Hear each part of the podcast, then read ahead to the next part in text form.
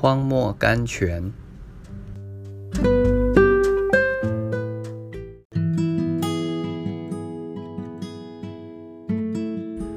十一月五日，耶和华岂有难成的事吗？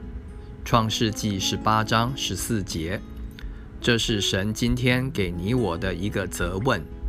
也许我们心中曾经有过一个最深、最高、最大的愿望。或者是关于我们自己的，或者是关于我们所爱的人的，经过了好久还没有成就，我们就以为以前还有成功的可能，现在是绝不能成功的了。于是就把今生能成为事实的希望完全放弃了。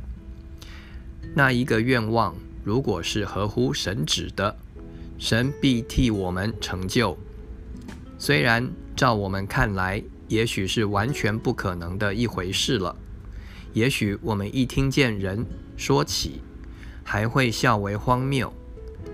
那一个愿望，神必替我们成就。如果我们肯让他成就，耶和华岂有难成的事吗？没有。如果我们相信他，按照他的旨意前行。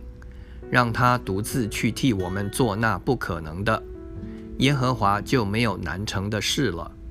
不然的话，连亚伯拉罕和萨拉也有拦阻神旨的可能。